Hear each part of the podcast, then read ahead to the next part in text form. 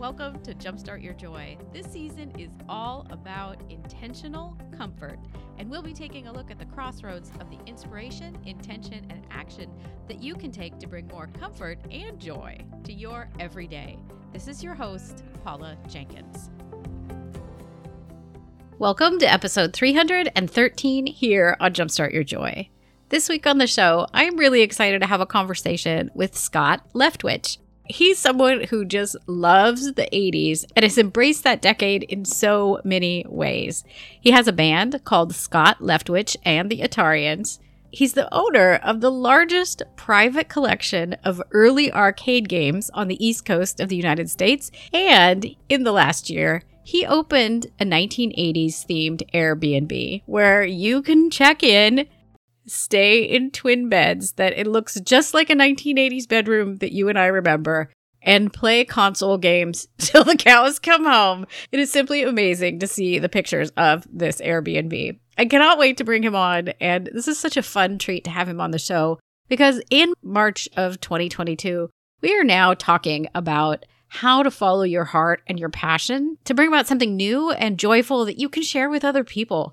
I feel like it's a great time to talk about this after we've had an entire month about liminal space. You can listen to those episodes if you check back in your podcast player or on the website at jumpstartyourjoy.com. But I think we're all ready for a little bit more joy and passion as we enter the spring here. Before we get to the conversation with Scott, I want to say hello and welcome. I'm so glad that you're here.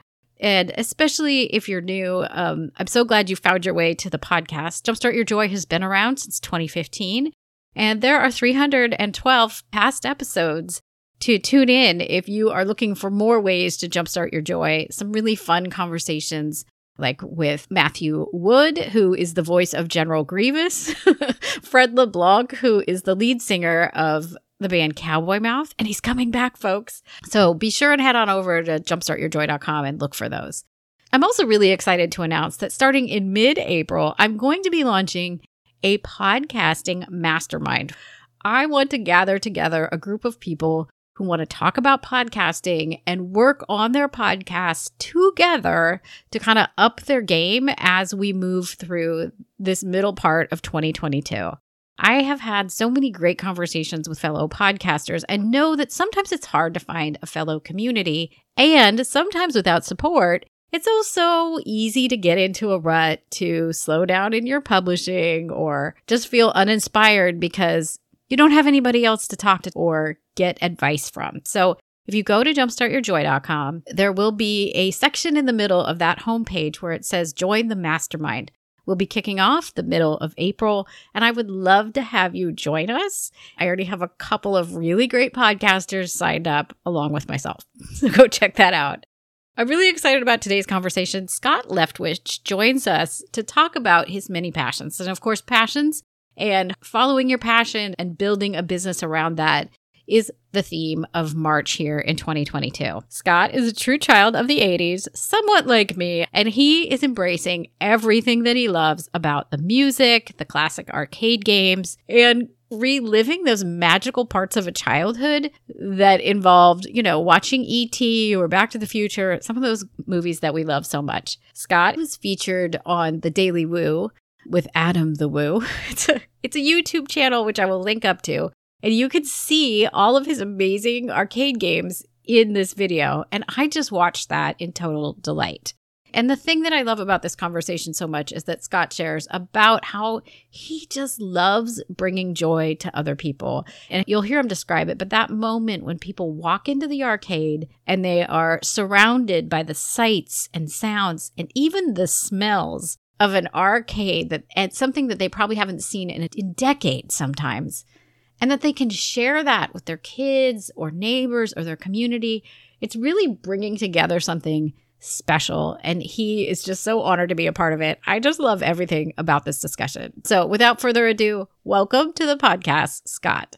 Thanks for having me, Paul. The first question that I like to ask everyone is what were your earliest sparks of joy? What did you love most as a kid? I guess my earliest memories of things that I loved was probably just music in general. My mom told me, I don't have a memory of this, but my mom told me when I was three, I cried for a record player because I loved music so much. I was obsessed with the radio and I just loved music.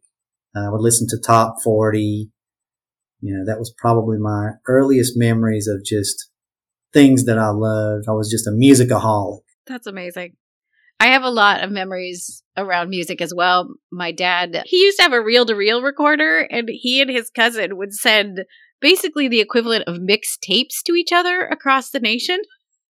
you know, like they had a fake radio show. It was the funniest thing ever. So I can understand, you know, we spent a lot of hours playing fake drums on the table and all that. Same um, here. Same here. Well, we used and, to use brooms yeah. as guitar.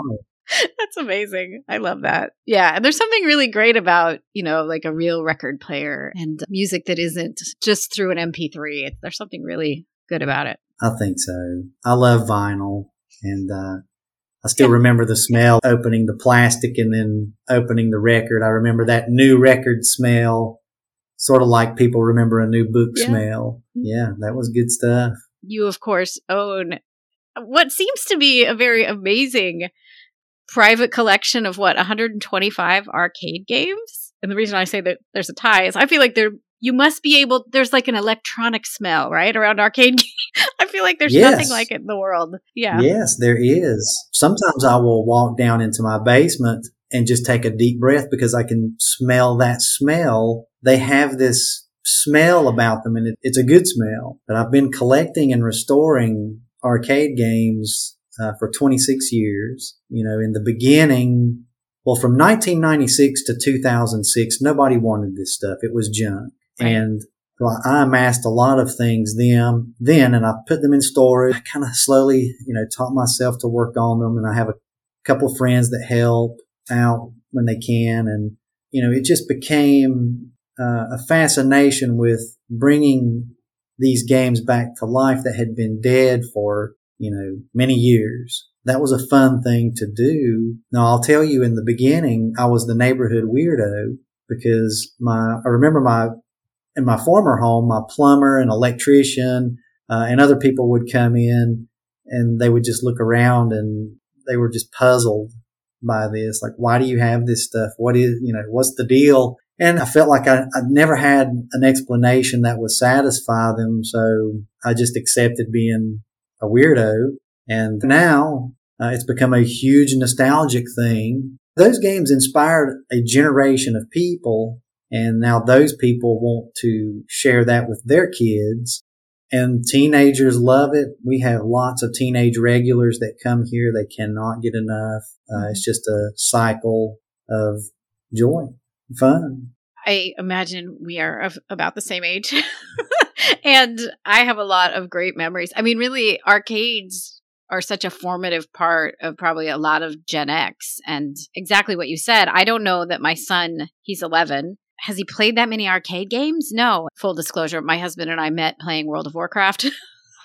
so we still play games, just different ones. But if you get into a big game like that, it's not it's not even the same. Like it the MMO RPGs are so big and so massive that there's something really comforting and simple about something like Space Invaders, where it, you could just lose yourself, but it's right there in the present moment of what's going on in that screen. You don't have to think beyond that screen, which right. is so nice. Yeah. yeah. And I think what we loved about those games and what teenagers love about them now that come here is that they're the ultimate test of hand eye coordination.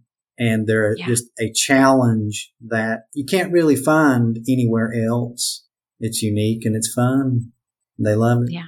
Yeah. Especially like Centipede or Frogger. I feel like those are high hand eye coordination games that, yeah, it does. And you want to just keep going. You know, I just, yeah, you always want oh, a higher yeah. score. Yeah, yeah. Yeah. The high scores. People are pretty crazy about their high scores here. You know, when somebody's high yeah. score goes down, that person learns about it and they just, you know, they have to come back and get their score back. So there's a constant battle here between people. So that's a different fun aspect of it that I didn't really foresee happening in the beginning. Well, and as kind of a business model, that is interesting because then you have people probably coming back because they want to defend their high score. And so it keeps feeding on itself because Oh yeah. Inevitably, they won't always have the high score. Right. So for your your arcade part, because of course you have several different things that you do, and we love having multi passionates here on the show. How in the world did you learn to start like working on these? This doesn't seem like a skill set like I personally would have to restore an arcade game. I took electronics when I went to college and that helped. You know, you know, it's kind of like working on a car. Once you do it enough, you just get better and better at it. I do have a couple of friends that help out on occasion. What I've learned for the most part, I was just self-taught because there was no YouTube in 1996. So self-taught, you know, just schematics, reading schematics, boring. And are those the printouts of like everything Yeah, that goes yeah, on in a game? Oh, Yeah, wow. it's like a map, a treasure map of how, you know, how everything works together, how every little control or, you know, where the power flows and what it's supposed to do and all that good stuff. And I'm still learning things constantly, always learning. Yeah. Uh, because there's so many manufacturers and, you know, I have nine games here in which there are less than 10 of known to exist in the world. And, you know, with stuff like that, sometimes you just have to feel your way through it. It's fun and it's always Yeah. worth it. There's a lot that goes on behind the scenes that people don't know about. And some of it can be rough on me physically and maybe mentally too. But it's always worth it when, you know, say a 50 year old man walks through the door and he's 12. Boom, just like that. He looks around and you can see that happen in their eyes. You know, that smile comes upon their face and they just, they're just in heaven. They're seeing and hearing things they've not seen and heard in 35 years ish.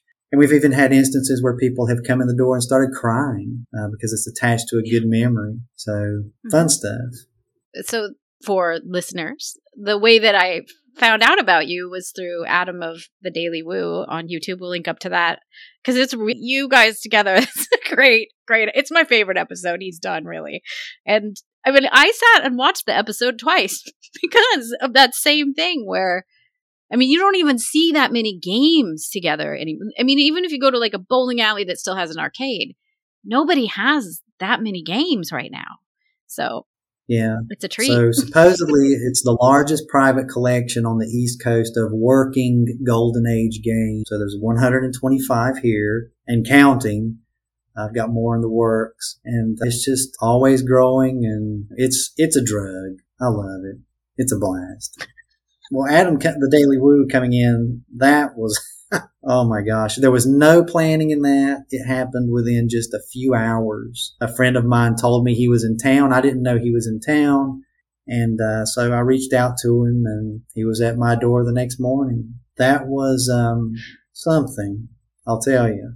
Because so the Airbnb I launched about three months ago and you know we've been trying to get it off the ground so we reached out to the media and all the local stations covered it radio covered it uh, then yahoo picked it up and then it went national and all of that was good and it started to build. I could see it starting to build. But i'll tell you when adam the woo came here it was like an atom bomb going off. It has been insane since then. We've got people staying from all over the us canada the uk it's just been insane. Well, and he's he's a fun show to watch. If people, I, I will link up because I really admire what he's doing. His formula recently has been that he's out doing a road trip. He's based in Florida, and he just is doing some sites that people aren't seeing in other channels, which I think is really awesome. But yeah, so let's talk about your Airbnb more because is it up? It's upstairs from the arcade. Is that right? Yes, it's above the arcade. It's 80s. It's an 80s themed bedroom. So, and you can see pictures of it if you look for it on the app or if you go to our website, longlivethe80s.com, there's a direct link to the Airbnb there. But uh, it's 80s themed. And so you stay in an 80s themed bedroom and you have access to every game console ever made from the beginning to CD platforms, which is what I collected prior to arcade games, which is a whole different story in itself. But you also have, there's a VHS library, so you can watch VHS tape. There's a stereo stocked with vinyl. So it's a real 80s experience. to see pictures of it, it you have really uh, you have captured the 80s in a way that I think po- probably most of us can't revisit. Like nothing is so much of a time capsule in such a great and marvelous way. It feels like it's kind of an extension of the experience of the arcade. What brought about the idea of running an Airbnb? It was sort of just organic. My wife and I have stayed at some different Airbnbs across the country, and we were in an Airbnb recently, and you know, I just happened to think, um, what if? And so I had this idea, you know, and it it took a very short period of time to put it together because I already had everything because I'm such an 80s enthusiast. So within a matter of just a very few weeks, uh, we had this put together and I launched it.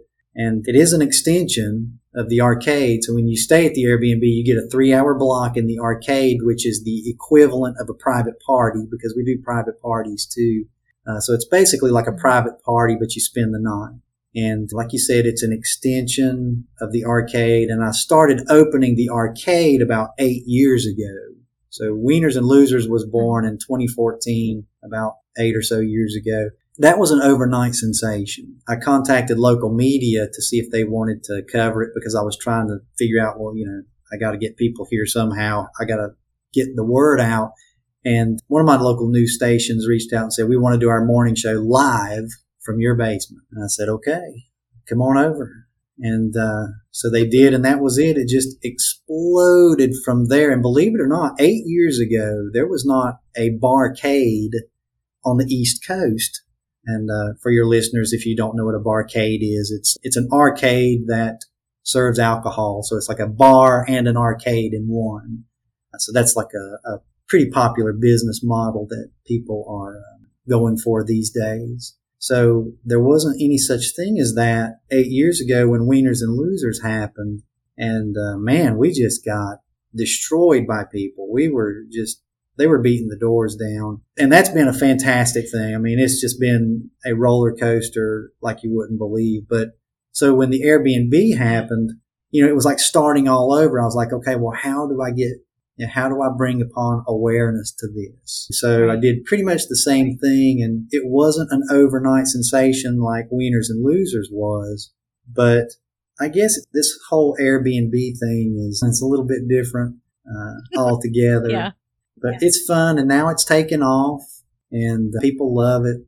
It's so fun. It's gr- a great escape for people, especially, you know, 80s kids. Uh, and we've had people send their teenagers here to spend the night just to give them that experience. It's just been, it's been I incredible. like that. Yeah. Well, and I wonder too, because if you launched in 21, it was still pandemic times. So I'm sure that played a part, but I wonder if it also maybe helped because all of us were looking for something that is not our house on a couple trips where we're like, I just, I can't look at my house anymore.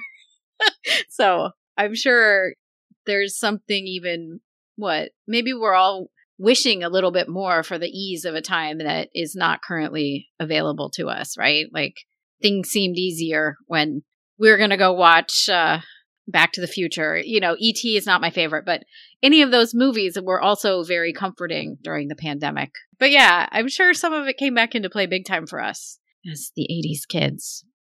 I- love talking to people about how they've followed their own passion. And it's so interesting that you reflected on this that it started out as something where people like didn't get it.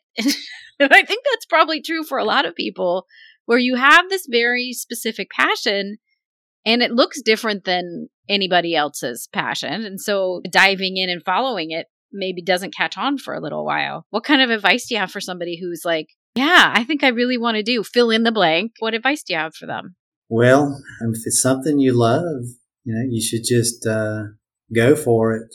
And some advice that I've given my young nephews or will be when I can pound it into their brains is never rely on other people. You know, if you can figure out how to um, do things yourself, just do it yourself. You know, like in my case, it was working on these games, figuring out how they work and, you know, other things as well. If it's something you're passionate about, just do it. I was taught at a, an early age to have a fallback plan.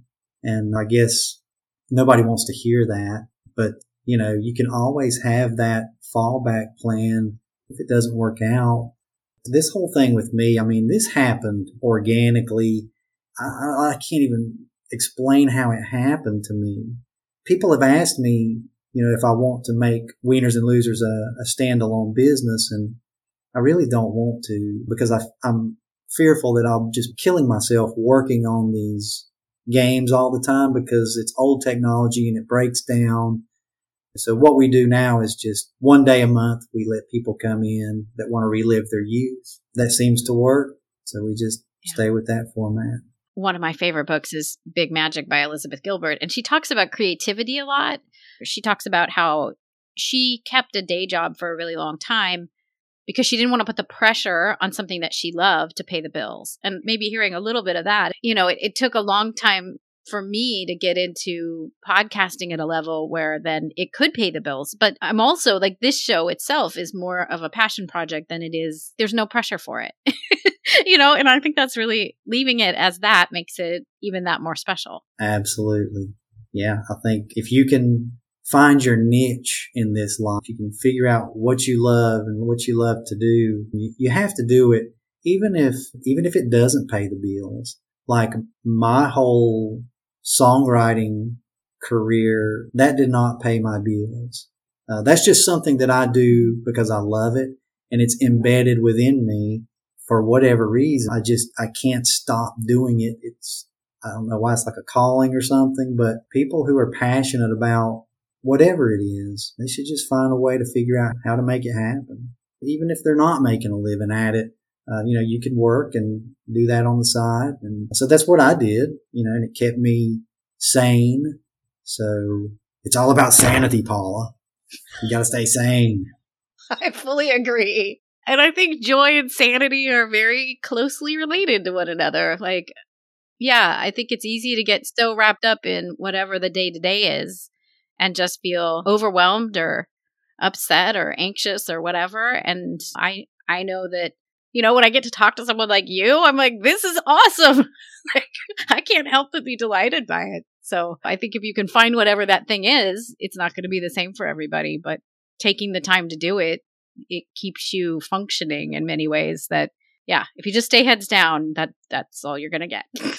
so do you want to talk about your band and your music a little bit i i love that there's also this other side of you that because you know like i said there's been a lot of multi passionates on the show, which just means you don't, you have a lot of interests. It's more of a renaissance type of model than the, I do this one thing and this is what I decided I was going to do when I was in school and never strayed from that path. The last one was a doctor, actually, last episode before this one. How did you form a band and how do you guys write your music? My current band formed almost 20 years ago in 2003, and a couple of those members were actually in a previous band. As I met musicians through life, I eventually found people who I gelled with, one of which is my brother.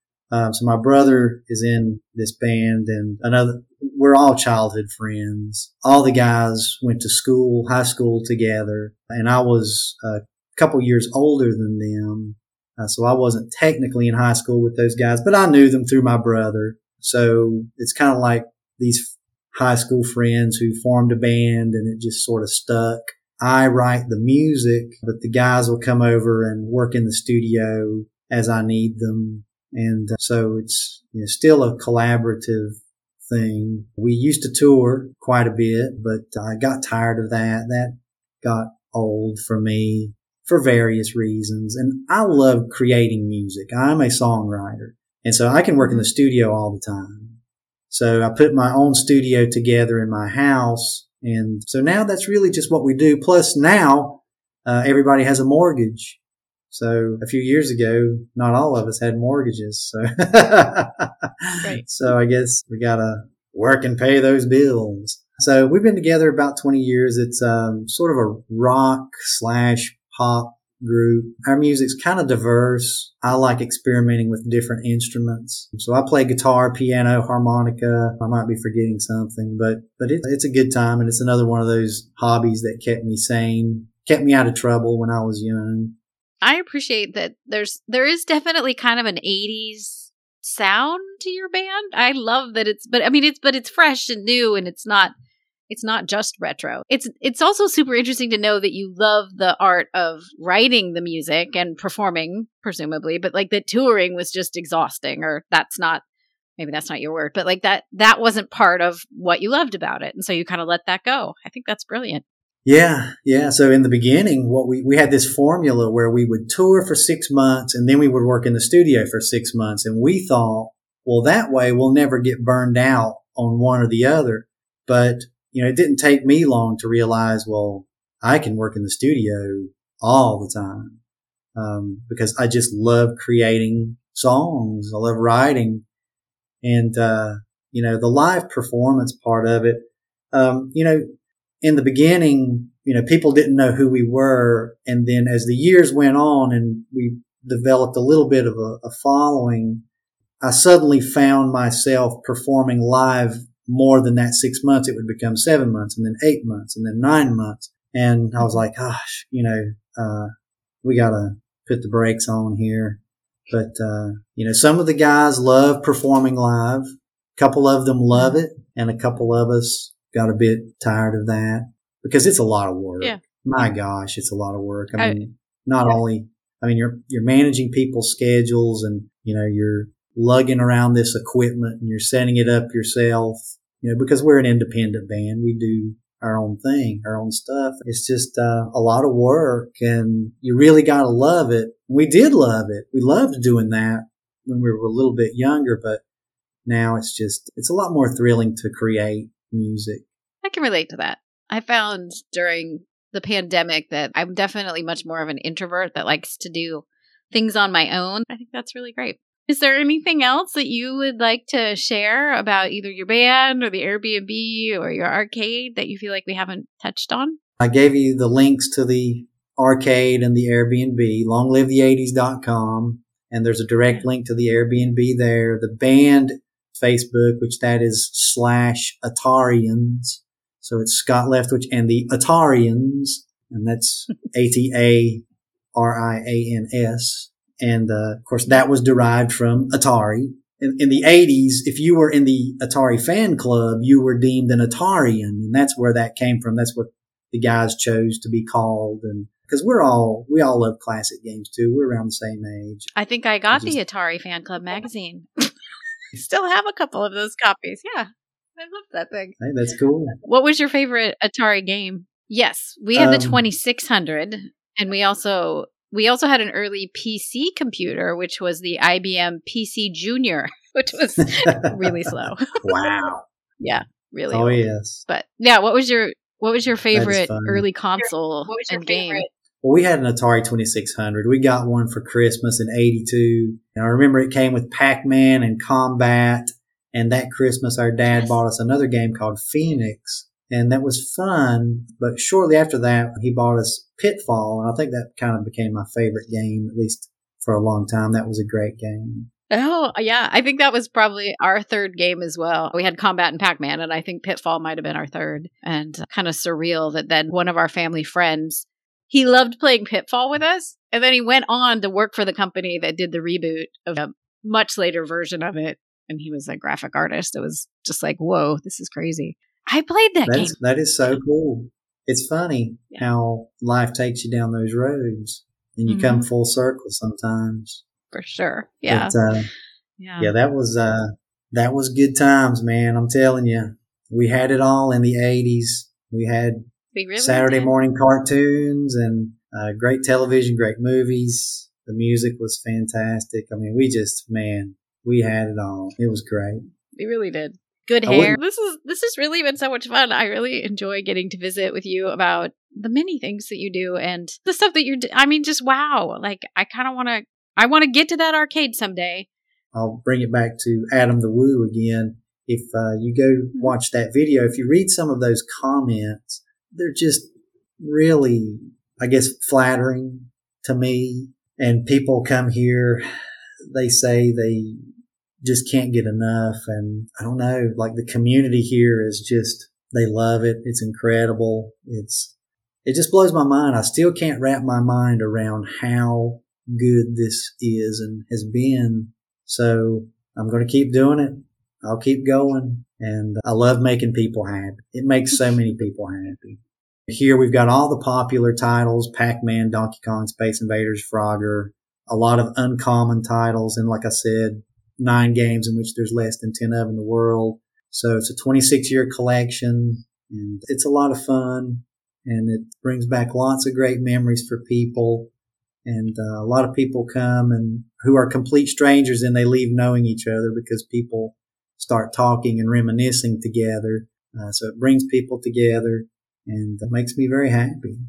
And I'll I'll link up to all this stuff in the show notes for folks so they can come find you or book at the Airbnb or whatever. The last question that I like to ask everyone is what are three ways that you can think of to jumpstart joy in your life, in the world, or in other people's lives?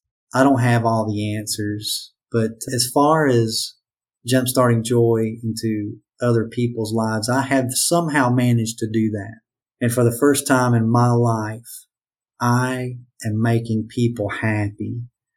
And it is a high that I can't get enough of. There was a 12 year old girl that came in here not long ago. And when she left, she hugged me and she said, I know I'm only 12 years old, but today was the best day of my life.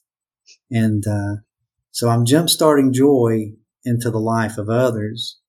I've somehow managed to do that. And that gives me joy. I don't have the answers to the world's problems, but I can at least say that I've jump started joy into myself and to other people, not just the community, but, you know, I guess now people around the nation.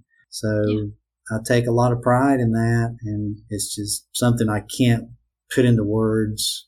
It's just mind blowing, but I appreciate you having me today, Paul. I really do. Thank you very much for coming on and talking about it and for sharing your passion. I mean, I think that, yeah, you nailed it. When you follow what you love and you get to share it with other people, if we're all doing it, that's a pretty amazing outcome. So thank you so much. Scott, thank you so much for joining me here on Jumpstart Your Joy. If you want to find out more about Scott, if you want to book his amazing Airbnb, if you would like to visit his arcade, or if you want to tune into some of his music, I will link up all of those things in the show notes, which you can find in your podcasting app. If, especially if you're uh, a follower of Jumpstart Your Joy, just open your app and you'll see the links to those things. Or you can find out more information over at the website at jumpstartyourjoy.com, where I have the episode notes for this episode. And I really encourage you to check out the episode of the Daily Woo that Scott was part of. Is it was a lot of fun to watch, and I just love seeing the reaction. And of course, if you're a podcaster and you would like to find some community and some support around your show for the next six months, I'm really excited to announce that I am jumping into offering a podcasting mastermind. It's going to be so much fun. I already have a couple of podcasters that have signed up. They are excited, and I am excited. And what we're going to do is we're going to touch on topics over the next six months about growing your show, about content creation, about tips and tricks for workflow project management, and how to just get back inspired with your show. Maybe you've fallen into a slump or you just know you do a little bit better with some accountability. I'm excited to offer both. Of course, I've been working in podcasting full time since 2019, and you can look for more information on the website for that, jumpstartyourjoy.com. Next week on the show, I'm going to talk all about how following my own passion for the last, you know, many years has brought me to where I am today and how I think we could all take some inspiration from that. I know that I desperately fought doing the thing that I love to do or thinking that I could make money doing it. And so I want to share some of the insights with you about that. It's been a very interesting journey. So you'll get to hear more about that. So I hope you'll come on back for that. And until then, I hope that your days are filled with so much joy.